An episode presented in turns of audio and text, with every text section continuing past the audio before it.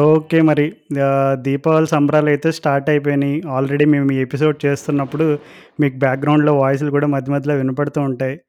మరి సరిగ్గా ఇంకొక ఆరు రోజుల్లో మరి ఆదివారం రాత్రి వరల్డ్ కప్ ఫైనల్‌లో ఇండియా కప్పెత్తిన తర్వాత కూడా మరి ఇలాంటి శబ్దాలే మనకు వినపడతాయా? లేదంటే మరి వేరే రకమైనటువంటి శబ్దాలకు మనం ప్రిపేర్ అవ్వాలా? ఓకే. మీకు ఈ పాటికి అర్థమైపోయి ఉంటుంది దేని గురించి episode.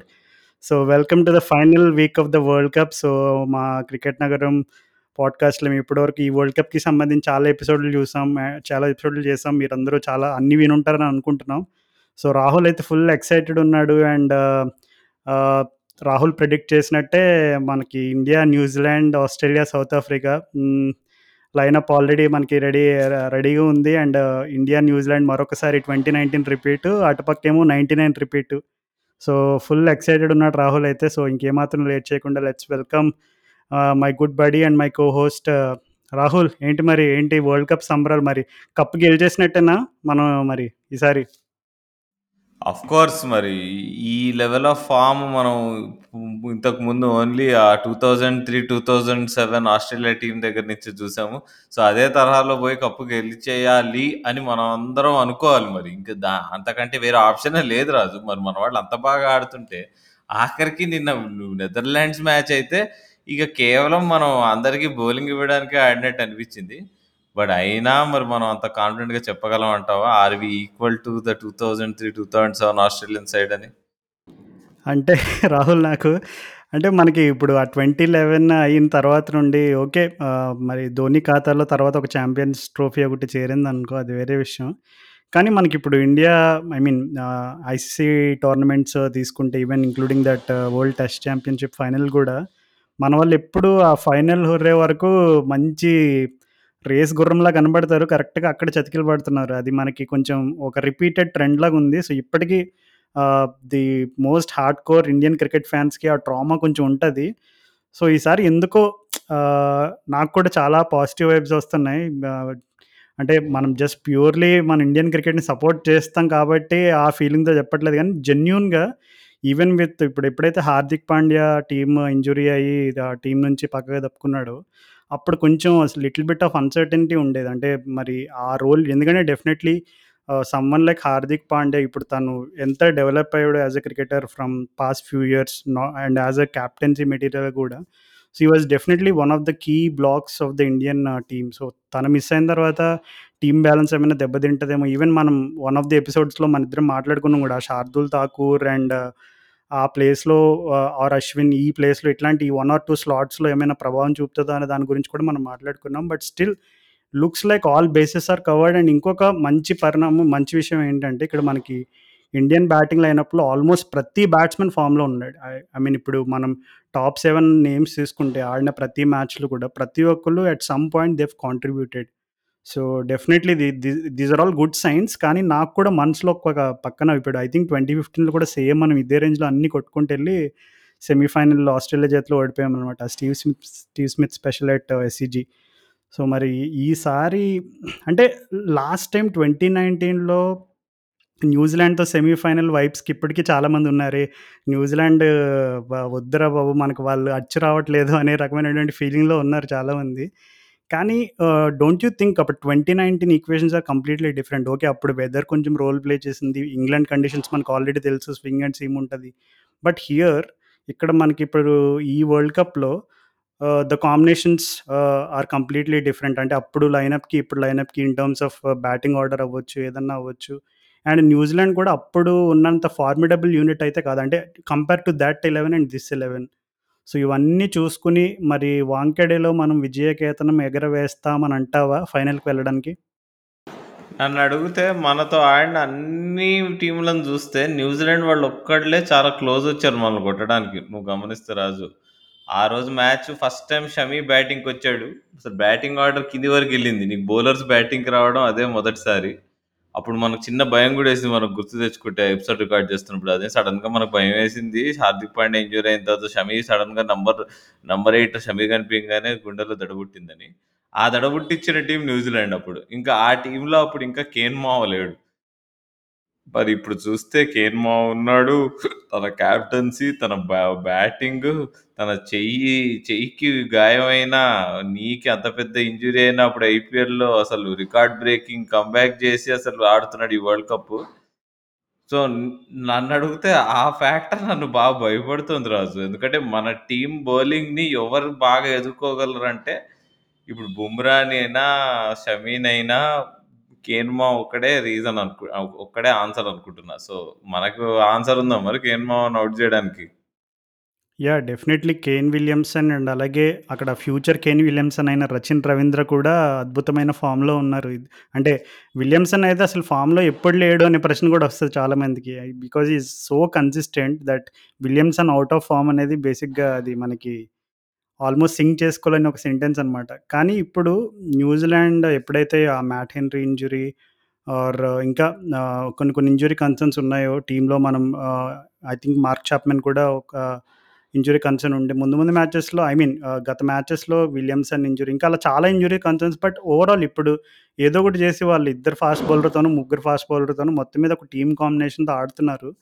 బట్ నాకు ఎందుకో న్యూజిలాండ్ వాళ్ళు I mean Trent Boult and Tim Southee వీళ్ళిద్దరూ కూడా they have been the pillars of New Zealand's bowling for almost decade now. So ఇప్పుడు మరి దిస్ ఈస్ దేర్ టైం అంటే వాళ్ళు ఇంకొక వరల్డ్ కప్ బహుశా ఆడతారా అంటే డెఫినెట్‌లీ నాట్ అనే చెప్పొచ్చు. కానీ మరి ఈ మ్యాచ్‌లో వాళ్ళు బౌలింగ్ లైనప్ కొంచెం లైట్‌గా కొంచెం స్లైట్‌లీ వీక్‌గా కనబడుతుంది. సో వాళ్ళిద్దరూ కనుక ఏదన్నా మ్యాజిక్ చేస్తే definitely that is their best chance.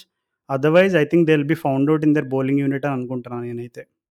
నాకు భయం వేయడానికి ఒకటే ఫ్యాక్టర్ రాజు. మనం ఆడుతుంది వాంకడేలో. మనము ఆ 'మ్యాడ్ మ్యాక్స్‌వెల్' షో మ్యాచ్‌లో చూసింది ఏంటంటే అక్కడ లైట్స్ కింద బాల్ విపరీతంగా స్వింగ్ అవుతుంది అంత స్వింగ్ అసలు టోర్నమెంట్‌లో ఎక్కడా కాలేదు. నీకక్కడ నవీన్ ఉల్ హక్ ఇంకా అజ్మత్ ఒమర్‌జాయినే ఆ లెవెల్‌లో బౌలింగ్ వేశారంటే Boult and Southee.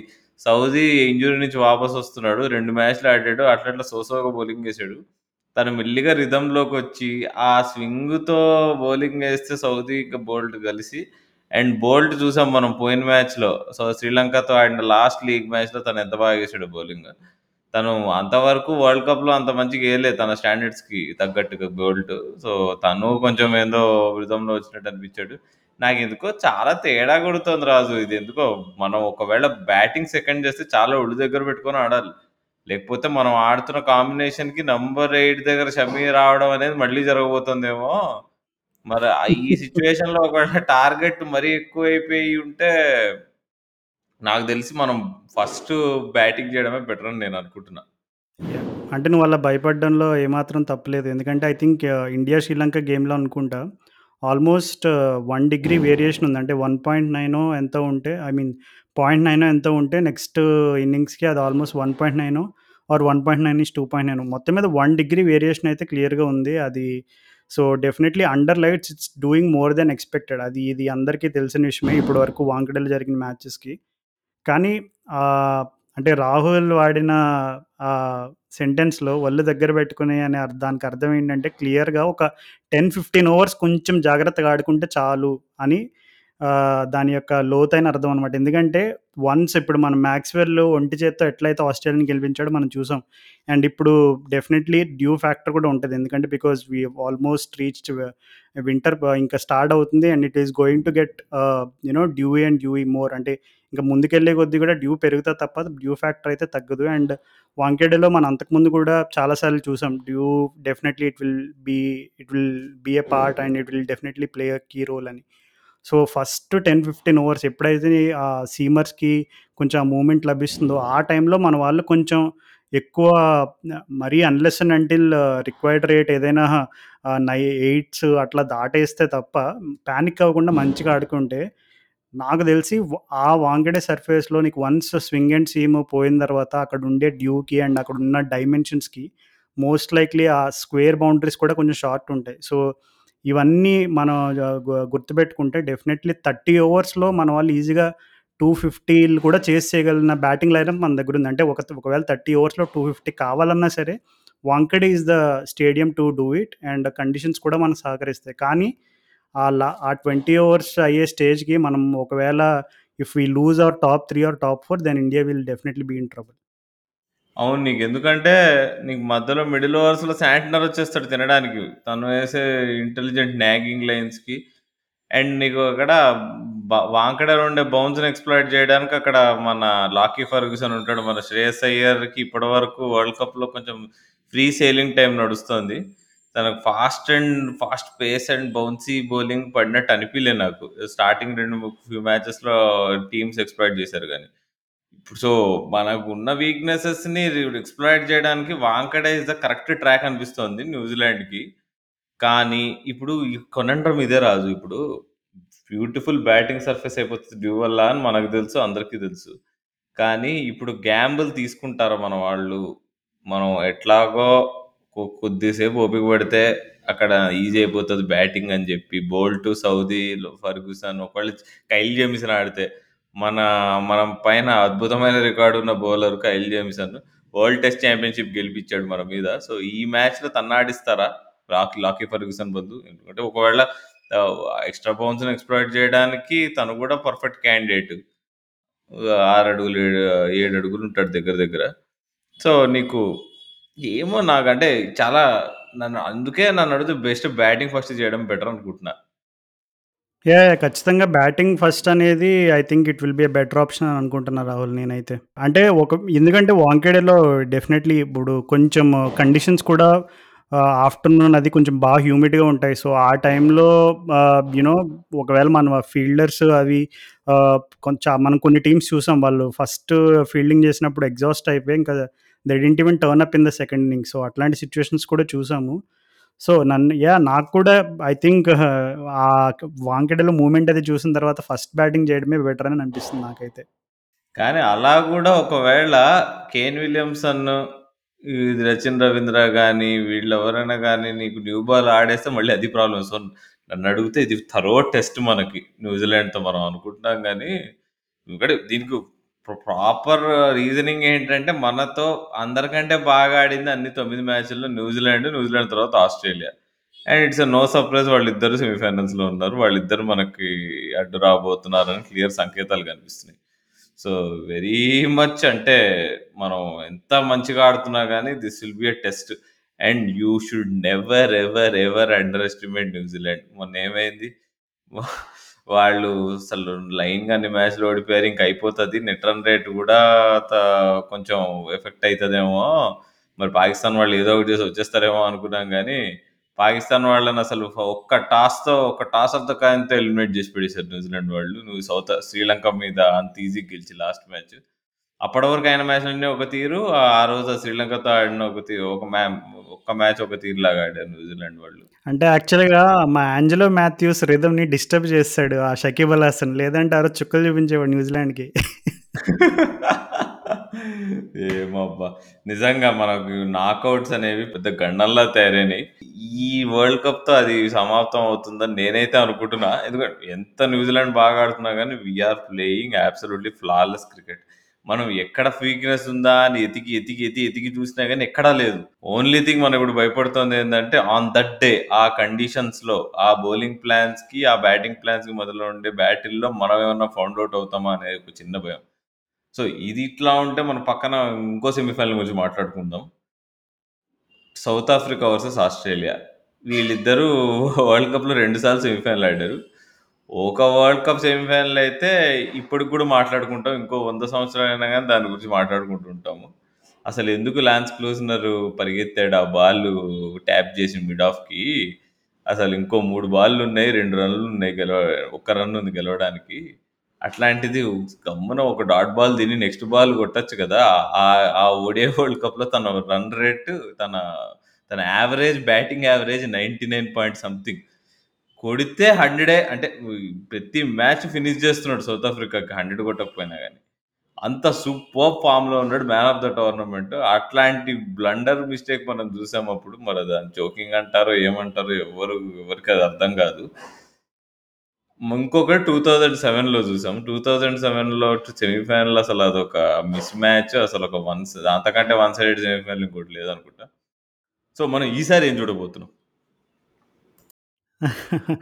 అంటే సౌత్ ఆఫ్రికా వాళ్ళు లాస్ట్ ఇయర్ ఆ టీ20 వరల్డ్ కప్ డిజాస్టర్ నెదర్లాండ్స్‌తో ఓడిపోవడం ఇదంతా వాళ్ళకి ఒక విధంగా ఓకే.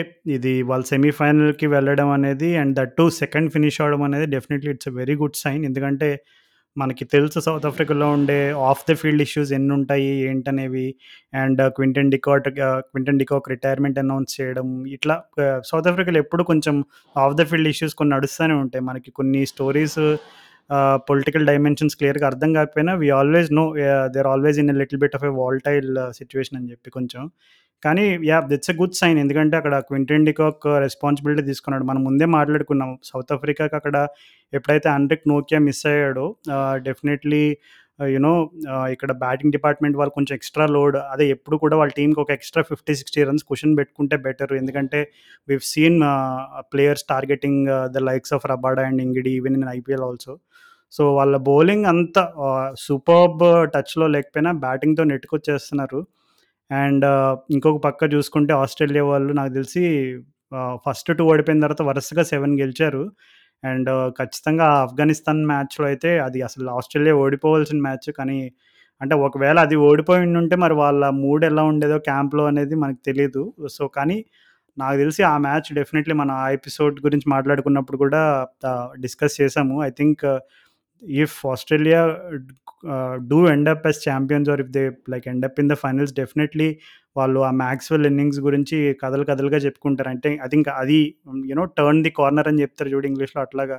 ఆ innings definitely they that would have given them be huge boost కానీ మనకి నిజంగా నైంటీ నైన్లో ఉన్న ఆ థ్రిల్లింగ్ ఎఫైర్ ఎట్లయితే మ్యాచ్ టేబుల్స్ టర్న్ అయ్యి ఉన్నాయో దానికి క్లోజ్గా కాంటెస్ట్ ఉంటే మాత్రం డెఫినెట్లీ ప్రాపర్ ఐ ఫీస్ట్ ఎందుకంటే సౌత్ ఆఫ్రికా అండ్ ఆస్ట్రేలియా మనం ఎప్పుడు చూసుకున్నా చాలా సార్లు చాలా కాంపిటేటివ్గా ఉంటుంది. వాళ్ళు ఈవెన్ అప్పట్లో ఆ నాలుగు వందలు స్కోర్ అనేది విన్ వినని రోజుల్లో కూడా ఆ రికార్డ్ చేస్లు ఇవన్నీ అసలు ఎప్పుడు కూడా సౌత్ ఆఫ్రికా అండ్ ఆస్ట్రేలియా అంటే మొన్న రీసెంట్గా వరల్డ్ కప్ ముందు జరిగిన సిరీస్లో కూడా ప్రతి మ్యాచ్ని కూడా ఏదో ఒక టీ ట్వంటీ గేమ్లో అప్రోచ్ అయ్యారు ఆస్ట్రేలియా వాళ్ళు అండ్ ఈవెన్ సౌత్ ఆఫ్రికా కూడా ఈక్వల్ ఈక్వల్గా అగ్రెసివ్ మైండ్ సెట్తో కంపీట్ చేశారు. So I think it's way నా ఫీలింగ్ ఏంటంటే ఇండియా న్యూజిలాండ్ కంటే సౌత్ ఆఫ్రికా ఆస్ట్రేలియా కొంచెం క్లోజ్గా కొంచెం కాంపిటేటివ్గా ఉంటుందేమో అనే ఫీలింగ్ ఎందుకంటే ఇండియా న్యూజిలాండ్ ఎందుకో కొంచెం ఇండియా డామినేట్ చేస్తుందేమో కొంచెం వన్ సైడ్ అవ్వచ్చేమో అనే ఫీలింగ్ కలుగుతుంది. But yeah I'm not trying to jinx it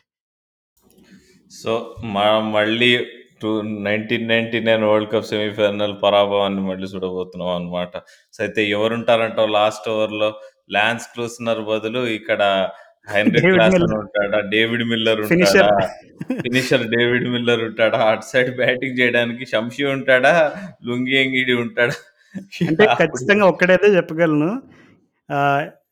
lungi అంగిడి షంసి ఉంటే ఖచ్చితంగా అక్కడ క్లూజనర్ డొనాల్డ్ ఎపిసోడ్ రిపీట్ అవ్వచ్చు. కానీ కేశవ్ మహారాజ్ ఉంటే కనుక అది రిపీట్ అవ్వదు.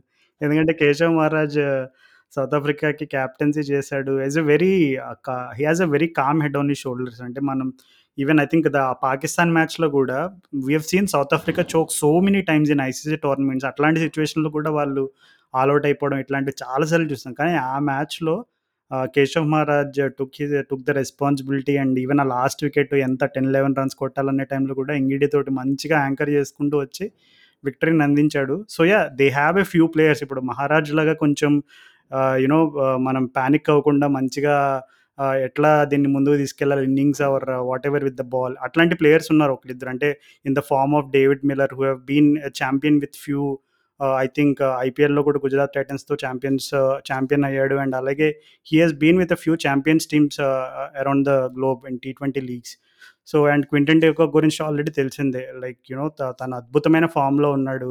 సో వాళ్ళ టీంలో ఈవెన్ రాసి వాండ్ వాండర్డసన్ కూడా కొంచెం స్టార్టింగ్లో కొంచెం ఆఫ్ కలర్ ఉన్నాడు కానీ ఇప్పుడు కొంచెం టచ్లోకి వచ్చాడు. కానీ ఆస్ట్రేలియా ఎందుకో ఆస్ట్రేలియా బౌలింగ్ ఇప్పుడు నీకు Hazlewood Mitchell Starc and Pat Cummins వీళ్ళు ముగ్గురు పేర్లు చెప్తే అసలు నిజంగా వరల్డ్ క్రికెట్లో ఏ ఫార్మాట్ అయినా ఏ టీం అయినా భయపడాల్సిందే. కానీ నిజంగా ఈ టోర్నమెంట్లో వాళ్ళ ఎక్స్పెక్టేషన్స్ తగ్గట్టు డెలివరీ చేస్తున్నారు అసలు రాహుల్ ఎస్పెషల్లీ వీళ్ళు ముగ్గురు Cummins Hazlewood and Starc. Starc అయితే డెఫినెట్లీ డెఫినెట్లీ తన స్టాండర్డ్స్కి అసలు ఒక రెండు రేట్లు తక్కువగా వేస్తున్నాడు బౌలింగ్ స్టార్క్. మరి ఆ ఆ యాక్చువల్ మిచెల్ స్టార్క్ ఎవరైతే టూ థౌజండ్ ఫిఫ్టీన్ వరల్డ్ కప్లో టూ థౌజండ్ నైన్టీన్ వరల్డ్ కప్లో రెండిట్లో టాప్ వికెట్ టేకర్గా ఉన్నాడు ఆ ఆ మిచెల్ స్టార్క్ వచ్చాడు అనుకో డెఫినెట్గా ఆస్ట్రేలియా ఫైనల్కి వస్తుంది. ఆ ఫైనల్లో కూడా మనల్నైనా ఎవరినైనా కొట్టేస్తుంది అనే కాన్ఫిడెన్స్ వాళ్ళకి వచ్చేస్తుంది. సో, అదొక ఫ్యాక్టరు. కానీ నాకెందుకో సౌత్ ఆఫ్రికా వాళ్ళు బ్యాటింగ్ ఫస్ట్ చేస్తే వాళ్ళని ఆపలేరు. ఆస్ట్రేలియా మీద వాళ్ళే గెలుస్తారని గట్టి నమ్మకం ఉంది. ఎందుకంటే బౌలింగ్ సెకండ్ సౌత్ ఆఫ్రికా వాళ్ళు మస్తేస్తున్నారు. కైల్ కోట్సర్ బౌలింగ్ సూపర్‌గుంది అసలు. ఇండియాతో ఇండియాతో ఆడిన మ్యాచ్‌లో తను ఎందుకు ఆడియలేదో నాకు అర్థం కాలేదు కైల్ కోట్సర్‌ని. ఆస్ట్రేలియా బ్యాటింగ్ ఫస్ట్ చేస్తే ఇట్ విల్ బి ఇంట్రెస్టింగ్. అంటే నువ్వు ఇంట్రెస్టింగ్ ఎందుకుంటది సౌత్ ఆఫ్రికా వాళ్ళు చేజ్ చేస్తూ ఎందుకు గెలుస్తారని అనొచ్చు. బట్ ఆఫ్ఘనిస్తాన్‌తో ఒక మంచి చేజే చేశారు సౌత్ ఆఫ్రికా వాళ్ళు. ఆస్ట్రేలియా కంటే బెటర్ చేజ్ చేశారు. అనొచ్చా? యాహ్! డెఫినెట్‌లీ. ఆస్ట్రేలియా కంటే బెటర్‌గానే చేశారు. But still there were moments of panic అంటే కొన్ని ఆహ్, వికెట్లు పడుతున్నప్పుడు మళ్ళీ పాత సౌత్ రఫ్ సౌత్ ఆఫ్రికాని చూస్తామా అనే రకమంటి ఆందోళన మొదలై ఉంటది ఫ్యాన్స్‌లో.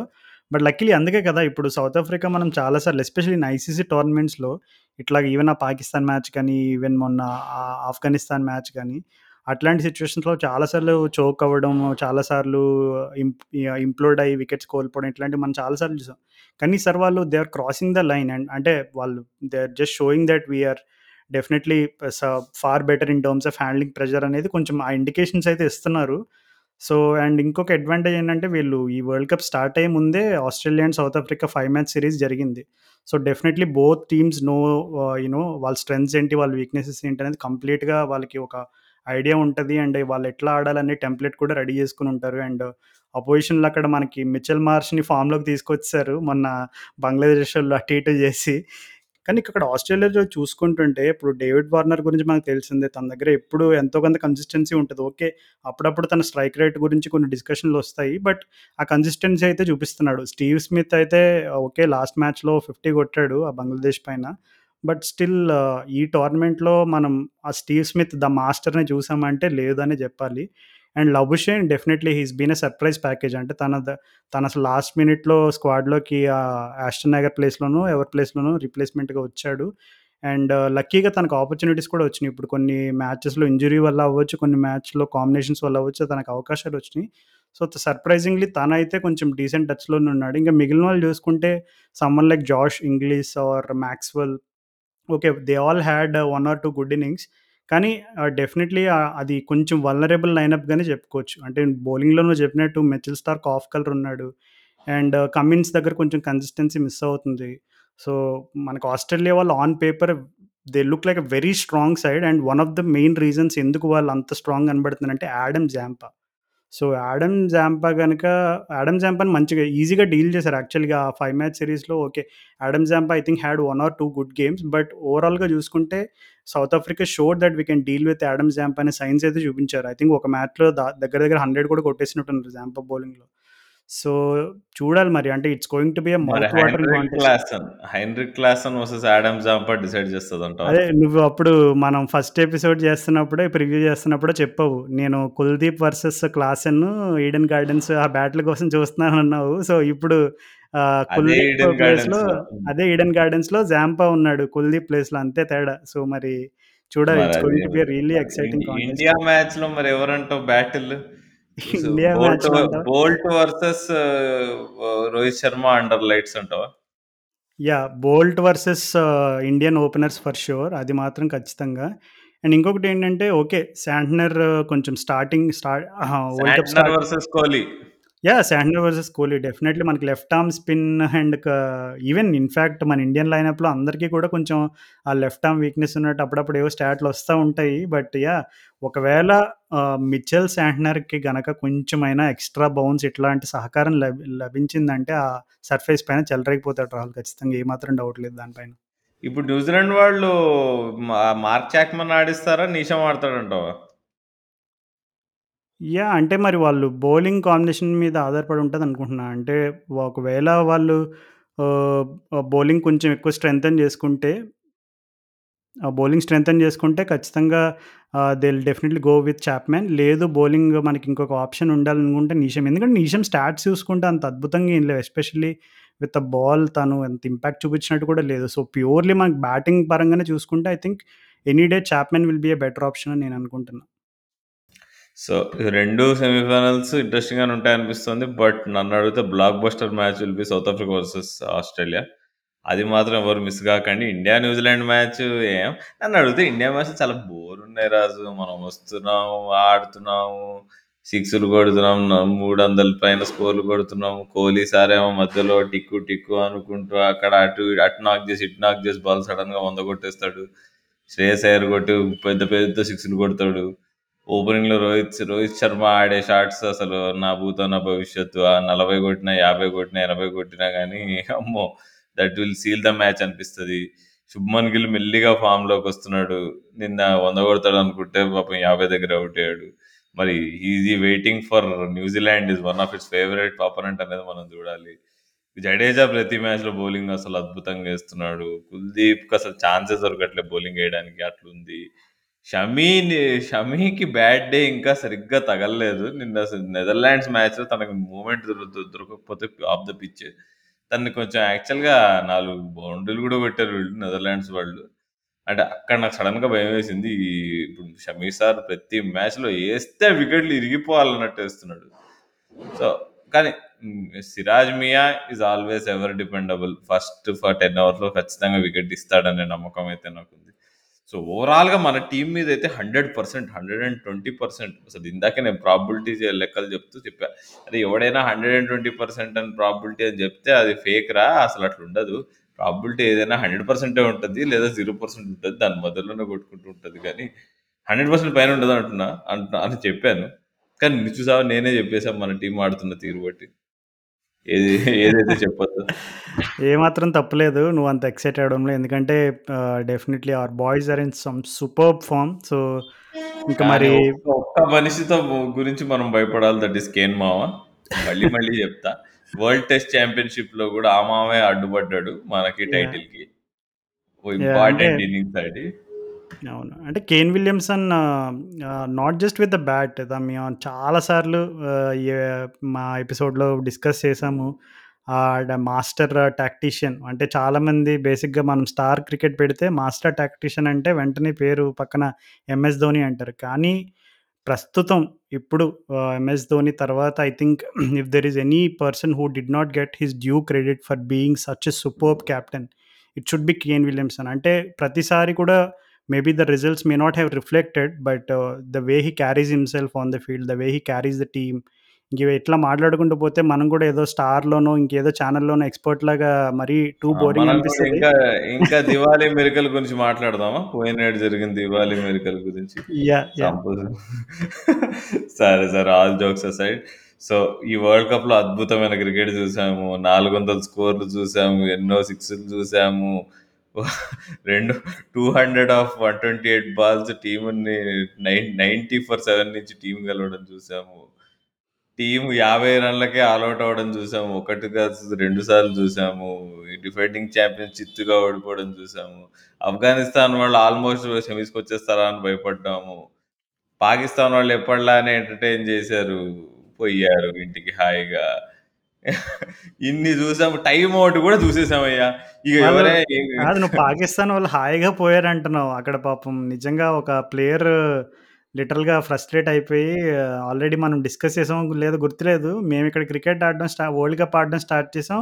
ఎప్పటిలాగే అక్కడ మా క్రికెట్ ఎక్స్‌పర్ట్స్ అందరూ పాలిటిక్స్ ఆడడం స్టార్ట్ చేశారు. మాకు అలవాటయిపోయింది ఇది ప్రతిసారి అని చెప్పి లిటరల్‌గా ఒక జర్నలిస్ట్ దగ్గర ఇప్పుడు ఉన్న స్క్వాడ్‌లో ప్లేయర్ ఫ్రస్ట్రేట్ అయిపోయాడంట. మరి అతని పేరు బయటకొచ్చిందో లేదో నాకు తెలీదు. But so, yeah! సో, ఈ last 3 games, last 1 week of the world cup ఎన్ని సర్ప్రైజులను ఇస్తదో, ఎన్ని స ఎన్ని ట్విస్ట్‌లను ఇస్తదో 2019లో అలా బేరెస్ట్ ఆఫ్ మార్జిన్స్ వరకు వెళ్తుందో లేదో మనం చూద్దాము.